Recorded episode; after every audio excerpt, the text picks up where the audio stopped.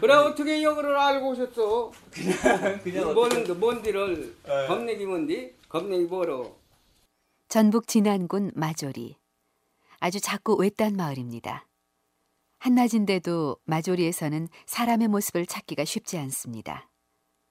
마치 시간이 멈춘 것 같습니다. 하지만 이곳에도 이야기는 살아 있습니다. 장보경 할아버지. 두세 상 살았어. 아 이제 동네가 이렇게 뚝 들어가면은 이렇게 포강을 막은 데가 있어. 조그만하게. 여럿이 모두 이렇게 쭉 나오는 판인데 아 작은 아버지 혼자만 유달리 그 그 물 막은 데 가운데서 장구를 치면서 이리 오시라고 그러더랴 자꾸. 그래서 이제 들어갔죠 그냥 무조건 하고 이쁜 각시가 오라고 하는데 장구 치면서 오라고 그러는데 안 들어가겠어? 아 들어가다 보니 다 뭐가 좀 차더랴 우리.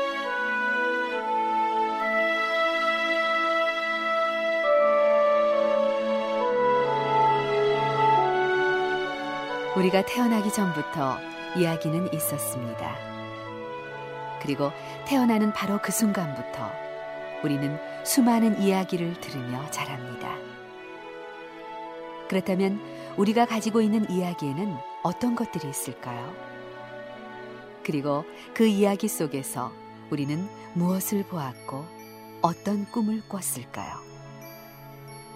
이제 우리가 가지고 있는 이야기를 찾아 떠납니다.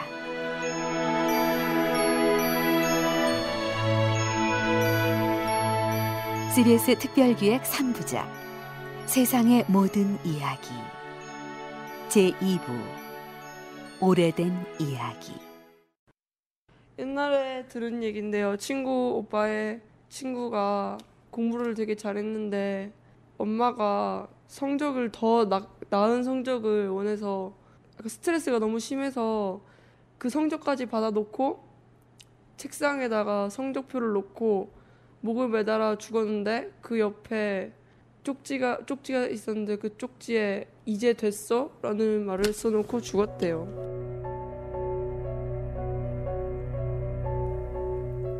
도시에도 많은 이야기가 존재합니다. 사람들이 도시로 몰리면서 도시의 이야기는 점점 늘어나고 있는 것처럼 보이기도 합니다. 하지만 도시를 채우고 있는 이야기는 대부분은 괴담입니다. 학교 괴담에서부터 군대 괴담, 그리고 범죄 괴담과 확인되지 않은 음모론. 어떤 이들은 도시의 이런 이야기들을 도시 전설이라고 이름 짓기도 하는데요. 할머니가 들려줬던 이야기는 이 도시에서는 더 이상 머물 곳이 없어 보입니다. 그 많던 이야기들은 어디로 간 것일까요?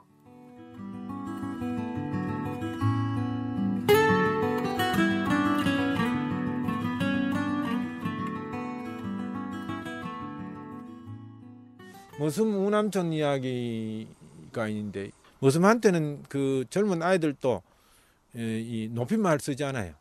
그래서 이제 북구 그래가지고 머슴들 생일날에 우남촌 머슴이 탁 나섰어요. 요 동네 어른들 내 말씀 한번 들어보이소. 나는 여기 사들의 동네가 그래도 반초인 줄 알고 머슴살이 왔- 하러 왔는데 가만 보니까 이 동네 순 쌍노부 동네더라고. 이렇게 이야기하는 거. 이 사람이 무슨 그런 소리를 함부로 하느냐. 우리 동네가 왜 쌍노부 동네인가. 그러니까 우남촌이가 태연하게 아이고 이게 양반이라는 게 뭐딴게 있나요? 어른들 보고 높임말 쓰고 그래야 되는데 이놈의 동네는 어쩌가지고 아도 어른도 다 나보고 우남촌이 우남촌에 가니까 얘들 모르는 동네 이게 쌍놈의 동네지 무슨 이 양반 동네인가요? 그러면서 어 김영감 니도 한잔 해라 박노인 니도 한잔 할래 이래가지고 말을 다 놔버린 거죠. 그러니까 뭐 동네 양반 어른들이 봉변을 당했죠.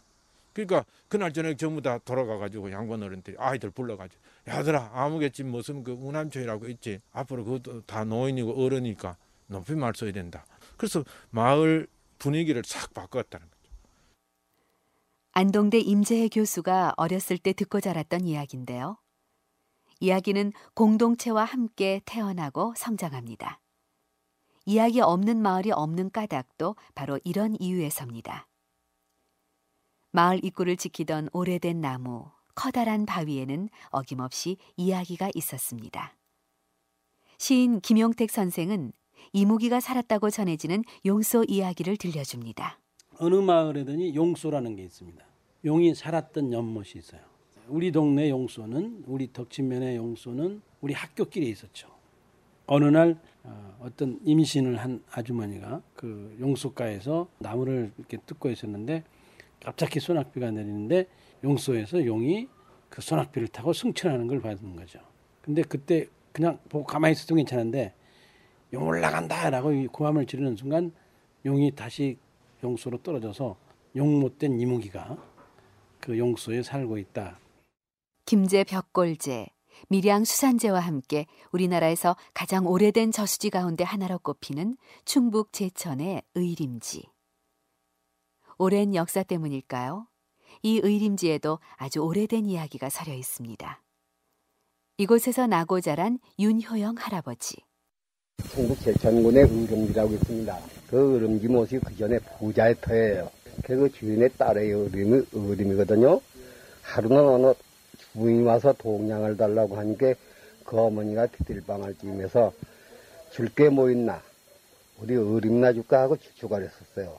그러니까 그 딸이 대청서 보다 그 어머니 자꾸 그러니까 쌀을 퍼가지고 나갔습니다. 쌀을 그 도사를 갖다 주는 게그 주인이 안 받아가지고 그냥 가요. 그 자꾸 애원을 하니까 뒤를 돌아다 보지도 말고 내 뒤를 따라라.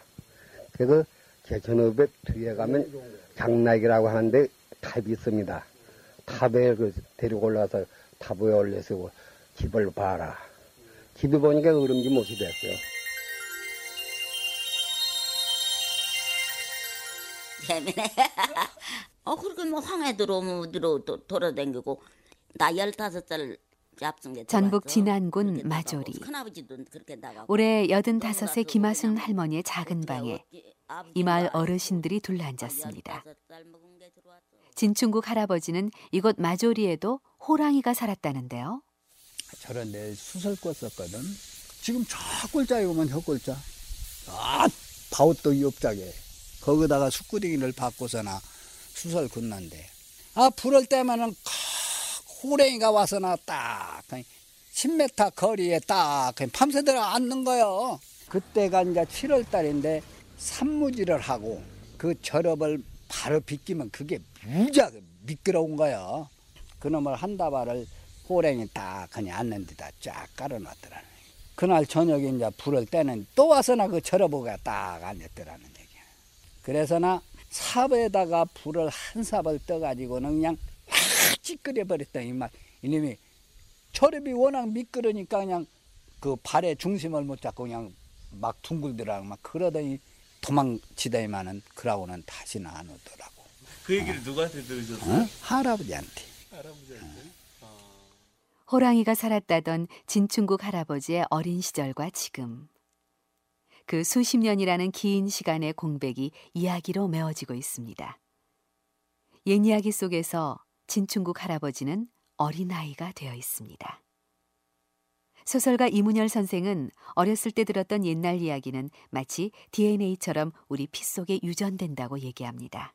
짧지만 나도 이제 할머니 밑에서 자랐던 기억이 있어가지고 어, 어떤 나가 내가 길을 가는데 어디서 펑 해서 돌아보니까 해가 무려 첨벙 빠지더라는 거죠. 근데 그게 사- 왜 생각하면 뭐, 뭐 무서운 이야기 같은데 살다가 어느 순간 되면은 어, 그때 2000년이 시작될 땐가 뭐 어디 그때 그 땅끝 마을 거기서 내가 그 해를 벌게 보고 있는데 첨벙하면서 해가 빠지더라고요. 사실은 소리가 없지 없는데 그 화를 생각해 낸 것은 그 할머니 어릴 때 들은 얘기 그거라고. 근데 실제로 그때 참 첨벙하고 빠지는 것 같더라니까요. 제주문화원 조명철 원장도 외할머니에 대한 추억을 얘기하다가 불현듯 허웅아기 설화를 꺼냅니다. 조명철 원장의 기억 속 외할머니는 허웅아기 설화로 남아 있었던 겁니다. 그 허웅아기는 애를 낳고 죽어버려요. 그런데 이상하거든요. 어머니가 죽어버리는데 아이는 무럭무럭 잘 자라거든요. 엿봤더니 밤에 허웅아기가 오는 거예요. 애를 참 젖을 먹여주고 뭐 입을 거 뭐 잘 해주고 빨래도 잘 다 해주고 다 울기 전에 가는 거예요. 이 할머니들이 궁리를 했어요. 허웅아기가 왔을 때에 할머니가 들어가서 그 허웅아기를 붙들어 놓은 거예요. 그래서 신경이 하다 보니 다 울어버렸어요. 달기우니까 저승차사가 와서 여기에서 필요한 것이 뭐냐? 그 허웅하기 육신이 필요하다면 너희들은 육신을 가져라. 나는 혼을 빼고 간다.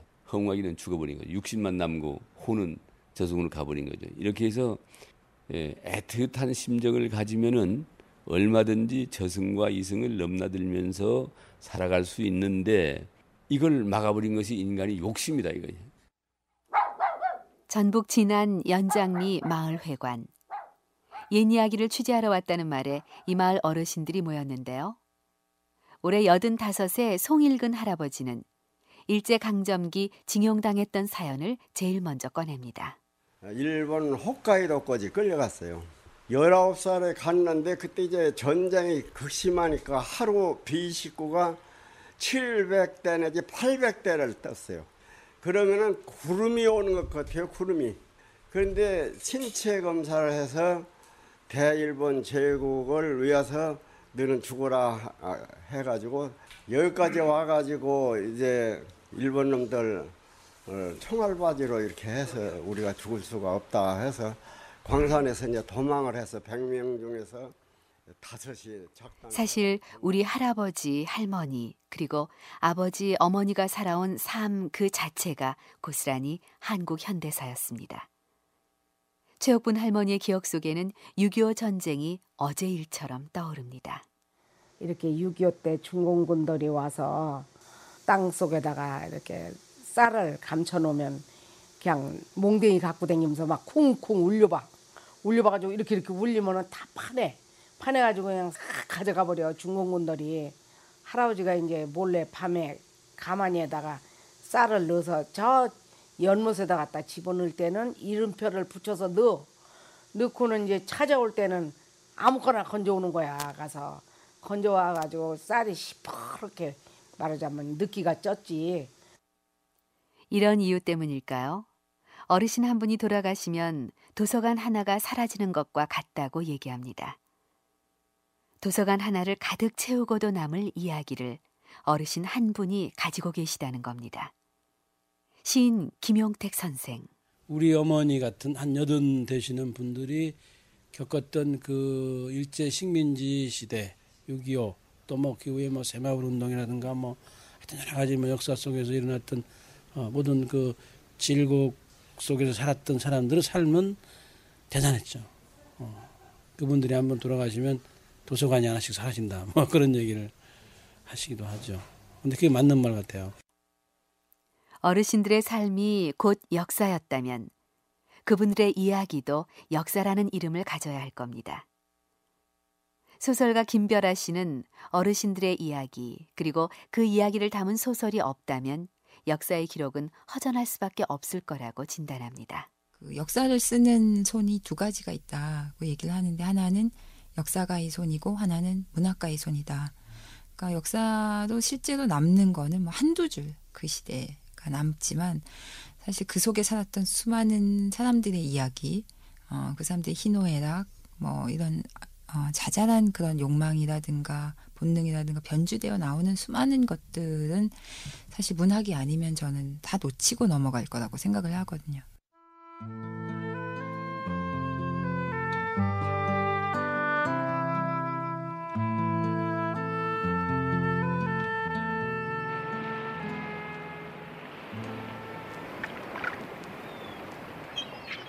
제주도는 신화의 섬입니다. 18,000개의 신화가 살아 숨쉬고 있는 섬. 이 때문에 제주도에 산다는 것은 신화 속을 사는 것이나 마찬가지라고 얘기합니다. 그 설문대 할망이 아름다운 세상을 만들 희망을 품고 제주에 와서 흙을 퍼날라 가지고 한라산도 만들고 그 설문대 할망의 옷자락에서 흘러내린 그 흙덩이들이 이제 오름이 되었다고 합니다. 근데 그 설문대 할망은 워낙 그 거구여 가지고 한라산에 머리를 이 백록담에다 이렇게 머리를 대고 다리를 쭉 뻗으면 삼방산에 걸쳐졌다고 해요. 그리고 또 뭐 엉덩이를 백록담에 걸치고 소섬에 다리를 걸쳐서 빨래를 했다는 둥. 뭐 여러 가지 굉장히 이야기가 많이 있어요. 제주도 문화재 전문위원 양영자 박사였습니다. 제주를 만들었다는 설문대 할망 이야기였는데요. 설문대 할망 신화는 제주 신화의 뿌리이기도 합니다. 그래서 제주에서는 옛날 옛적에라는 말과 설문 대 할망 시절엔이라는 말이 똑같은 의미를 갖기도 합니다. 설문 대 할망 신화 좀 더 들어볼까요?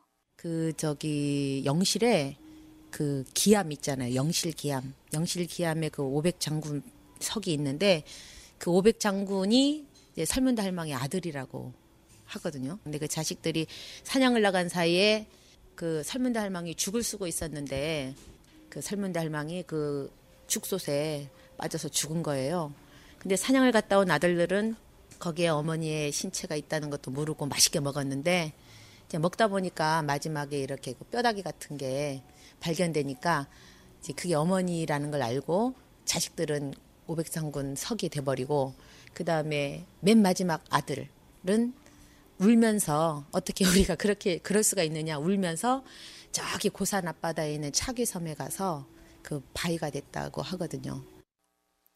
제주에는 신화뿐 아니라 다양한 설화나 민담도 남아 있습니다. 제주문화원 조명철 원장은 아주 오래된 기억을 더듬어 올라갑니다. 설문대 할망 이야기도 있지만은 예, 남선비 이야기를 많이 들었어요. 남선비가 그 장사를 위해서 육지로 나가요. 어느 날 노일저대 귀리 딸을 만나요. 노일저대 귀리 딸을 만났는데 이 여자가 마음이 아주 고약스러워서 그래 모든 재산을 날려버렸어요. 가지고 간 그 장사 미천도 다 없어져 버리고 해가 가고 뭐 달이 가고 끊임없이 바뀌고 있는데도 돌아오지 않으니까 예, 제주에 사는 남선비 부인이 홀로 찾으러 나가죠. 가서 봤더니 아닌 게 아니라 기가 막힌 상태죠. 그래 제주도로 데리고 오려고 모시고 오는데 놀려대 귀리 딸이 나도 같이 따라가서 형님 심부름을 하겠다고 같이 데, 데려다 달라고. 그러니까 그러면 그러자고 예, 데리고 온 거예요. 데리고 오는데 에, 날씨가 더우니까 멱을 감는데 귀일저대 노일 딸이 그 본부인을 빠뜨려서 죽여버렸어요. 음, 죽여버리 버리고 나서 큰 마누라로 변신을 해서 말하자면 역할을 하는 거죠. 남선비의 아내를 죽이고 죽은 아내로 변신하는 데 성공한 귀지딸. 남선비와 그의 일곱 아들은 앞으로 어떤 운명을 맞게 될까요?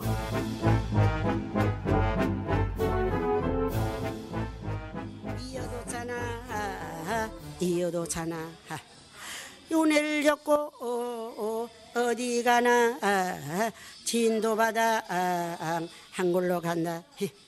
제주 북촌. 올해 83세 현덕선 할머니가 제주 민요 이어도 사나를 들려줍니다. 현덕선 할머니는 11살에 해녀가 된 이후 지난해까지도 물질을 했습니다. 아이를 낳고 바로 다음 날에도 물질을 하러 바다에 들어갔다는 현덕선 할머니.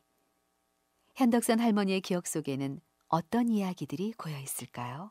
제주도는 범도 왕도 못 난다. 이건 할머니가 한 얘기예요. 높은 사람도 못 난다. 제주도 사람은. 이 산이 아흔아홉 개다 산이 아흔아홉 개라면 한 산만 떠있으면 이리 범도 나고 호랭이도 나고 다 할 거니 산이 하나 없어보면 범도 호랭이도 못 난다. 이거 물어가니까 자꾸 생각이 나요.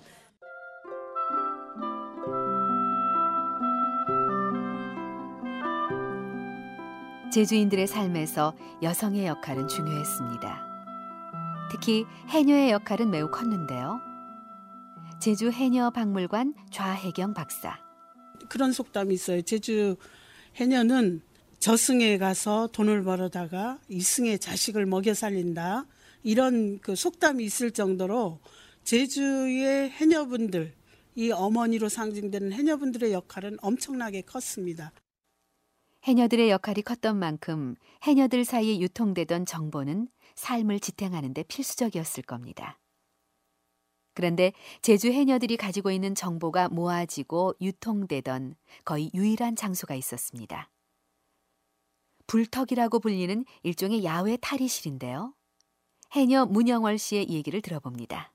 이제 구역구역마다 우리 등짐으로 돌 지어다가 둥글렁하게 실이 돌을 싸가지고 바다에 구진거 올라오면은 땔감을 주워다가 거기서 이제 불 살라서 불 쪼고 거기서 뭐 옛날엔 뭐 누구 누구는 몇 살 적에부터 해녀질 하고 누구는 잘 하고 누구는 뭐 어떻게 하고 야 누구 누구의 어머니니 막이 전복도이 막이 잘 해나신디 이제 늙어보나 못햄쩌이 그나 아이고 우리랑 어디 가보게 우리 가보게 게 가보면은 전복 있는 데는 전복 있고 불턱은 지금으로 치면 인터넷처럼 수많은 정보가 넘쳐나던 정보의 교차로였습니다.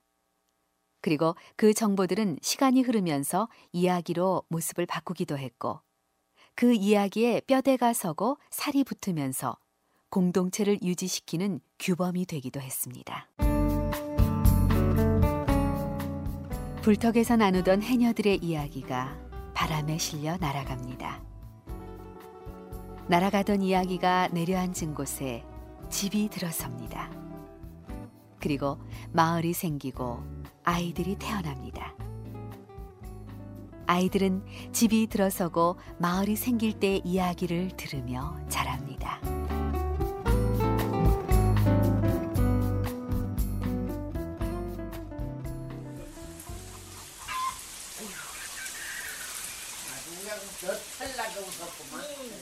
비가 내리던 지난 여름 전북 장수군 한 마을 정자에 어르신들이 모여 있습니다.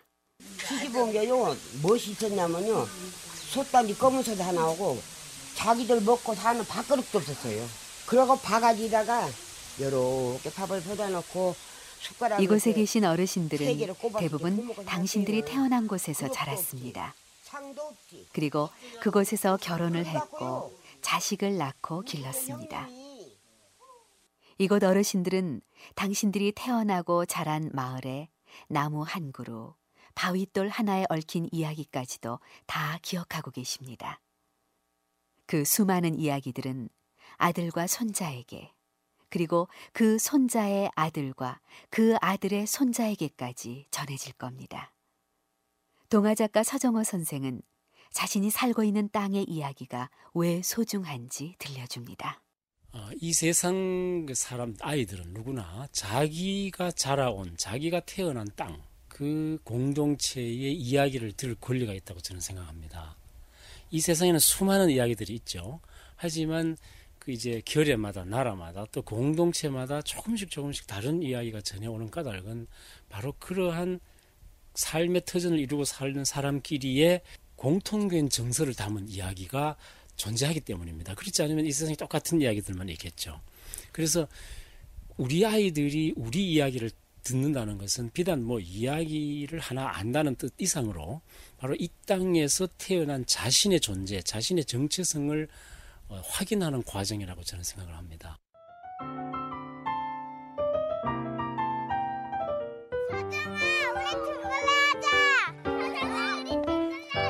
골목 모퉁이를 돌면 또 다른 골목이 이어집니다.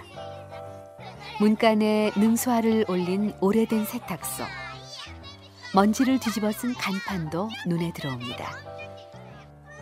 그곳에 발을 내딛는 순간 잠들어 있던 오래된 이야기가 우리를 향해 다가옵니다. 우리는 우리가 태어나고 자랐던 고향 이야기를 얼마나 기억하고 있을까요? 고향의 이야기를 잊어버리는 순간 우리는 어쩌면 고향을 잃어버린 사람들처럼 쓸쓸해질지도 모릅니다.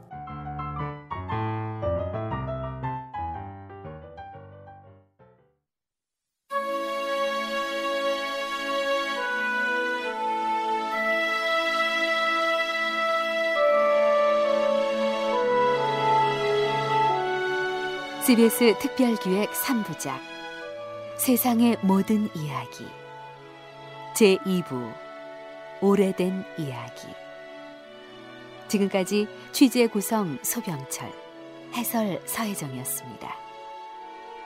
내일 이 시간에는 미래 이야기를 향해 긴 시간 여행을 떠납니다. 제3부 끝나지 않는 이야기 미래의 이야기가 시작될 곳은 과연 어디쯤일까요?